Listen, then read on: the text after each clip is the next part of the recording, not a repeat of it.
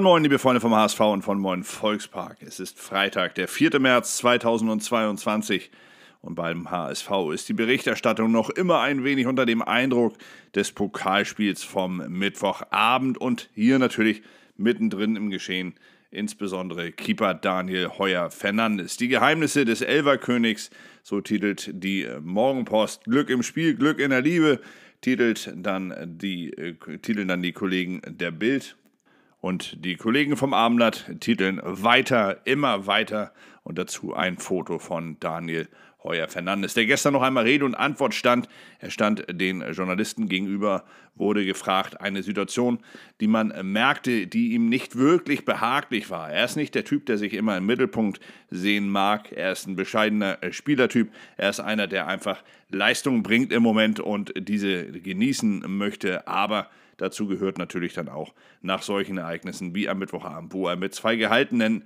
und einen, nennen wir ihn mal, an den Pfosten geguckten Elver der steht da natürlich dann doch im Mittelpunkt und das machte er dann gestern auch sehr ordentlich, sprach immer wieder davon, dass die Mannschaft natürlich im Vordergrund steht und vor allem natürlich dann auch über sich und seine Zukunft privat hat er nämlich dort eine Nachricht zu verkünden gehabt. Er wird im Juni heiraten, er wird seine Freundin heiraten, mit der er schon seit acht Jahren zusammen ist, seit Osnabrücker Zeiten. Auch in Osnabrück wird geheiratet und er hat die Termine so gelegt, dass sie weder mit einer möglichen Relegation noch mit einem möglichen Pokalfinale in irgendeiner Form kollidieren würden.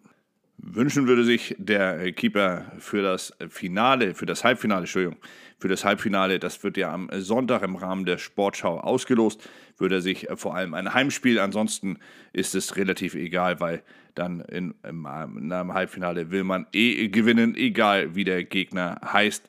Aber Daniel Heuer Fernandes, wie gesagt, er stellte gestern weniger sich selbst als vor allem die Mannschaft in den äh, Mittelpunkt und schrieb oder sagte dann auch immer wieder, dass die Rückschläge, die man immer wieder kassiert hätte, dass man die wirklich immer wieder gut verdauen würde, dass man als Mannschaft gut zurückkommen würde. Und er glaubt, dass die Mannschaft wirklich aktuell bereit ist für die schwierige Phase, die bevor und diese schwierige Phase kündigt ausgerechnet ein ehemaliger HSV-Trainer an, nämlich Dieter Hecking, derzeit ja der Boss beim ersten FC Nürnberg, dem nächsten Gegner des HSV am Sonnabend um 20.30 Uhr geht es ja in Nürnberg gegen den FCN.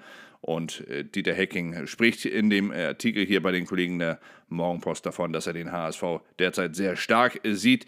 Er hat das Pokalspiel live verfolgt und sagte, dass es ein toller Erfolg für den HSV sei, ein begeisternder Pokalfight gewesen sei und dass man natürlich jetzt, wenn man die Chance hat, ins Finale zu kommen, auch daran denken würde, inwieweit das die HSV-Spieler von der nächsten Aufgabe, nämlich von Nürnberg, ablenken könne. Das wollte Dieter Hecking jetzt hier nicht beurteilen. Er sagte nur, dass es klar ist, dass sowas immer ein wenig auch im Kopf ist und er sagte, dass der HSV immer Druck habe. Er sagt hier wörtlich, ich weiß, wie groß der Druck beim HSV ist und habe es selbst erfahren. Die wirklich schwierigen Spiele dieser Saison, sie kommen jetzt.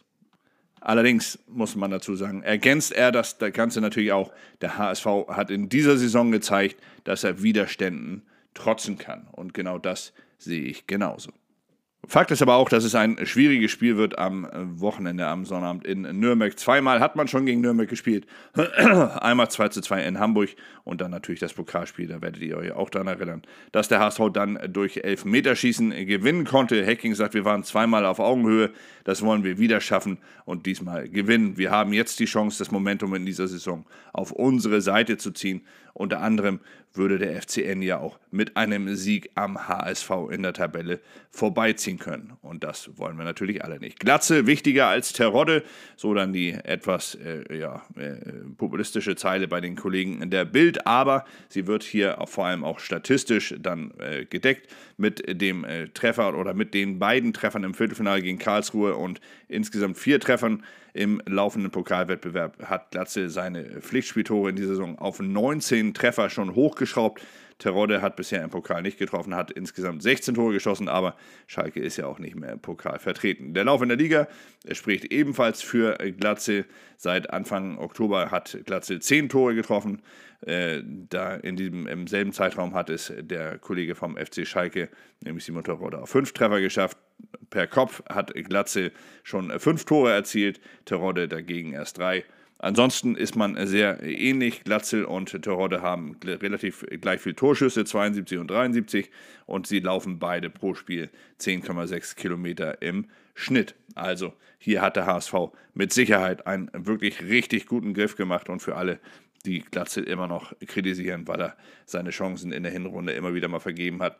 Manchmal braucht man so eine Phase vielleicht auch, um sich richtig zu gewöhnen. Und wenn dann der Knoten platzt, hoffen wir einfach mal, ich klopfe dreimal auf Holz, dass der Knoten jetzt geplatzt ist bei ihm, dann geht es auch richtig rund. So soll es dann auch für Joscha Wagnermann weitergehen. Reicht es für die Startelf, fragt die Bild hier heute und beschreibt dabei, dass Joscha Wagnermann im Pokalspiel am Mittwoch eingewechselt wurde und gleich physisch extrem stark war.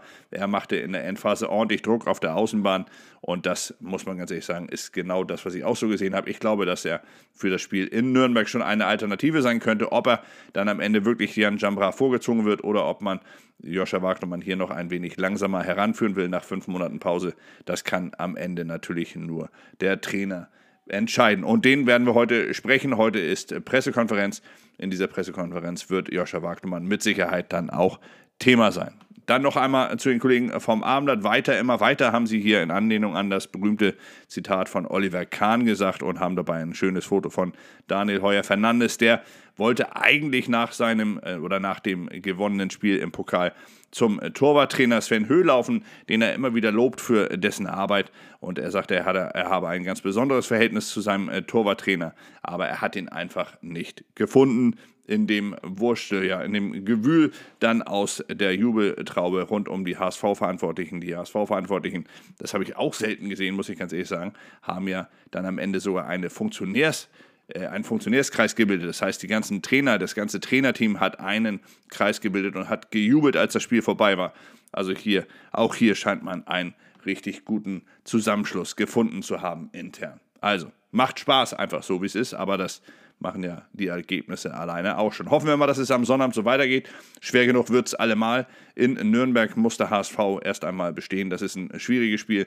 Dazu werden wir euch natürlich heute Abend auch noch mehr beschreiben. Wir werden heute Abend natürlich mit dem Blog kommen, unter anderem dann ja auch mit dem äh, Trainer, mit der Pressekonferenz. Und dabei wird auch einer wieder Thema sein, der im Blog immer wieder Thema ist, nämlich Baccariata Laufwunder. So titeln die Kollegen der Morgenpost mit einem schönen Foto von Baccariata hier aus dem Spiel gegen Karlsruhe. Und Baccariata, ja, man kann es nicht anders sagen. Er sorgt immer wieder für Diskussionen sportlicherseits. Die wollen wir heute betrachten. Den Rest lassen wir natürlich außen vor. Aber Darüber werden wir heute Abend sprechen. Bis dahin, euch allen einen schönen Tag. Genießt diesen Freitag. Ich hoffe, dass es euer letzter Arbeitstag ist für diese Woche, dass ihr danach ins Wochenende durchstarten könnt. Und bis dahin, wie gesagt, alles Gute, bleibt gesund. Bis bald. Ciao.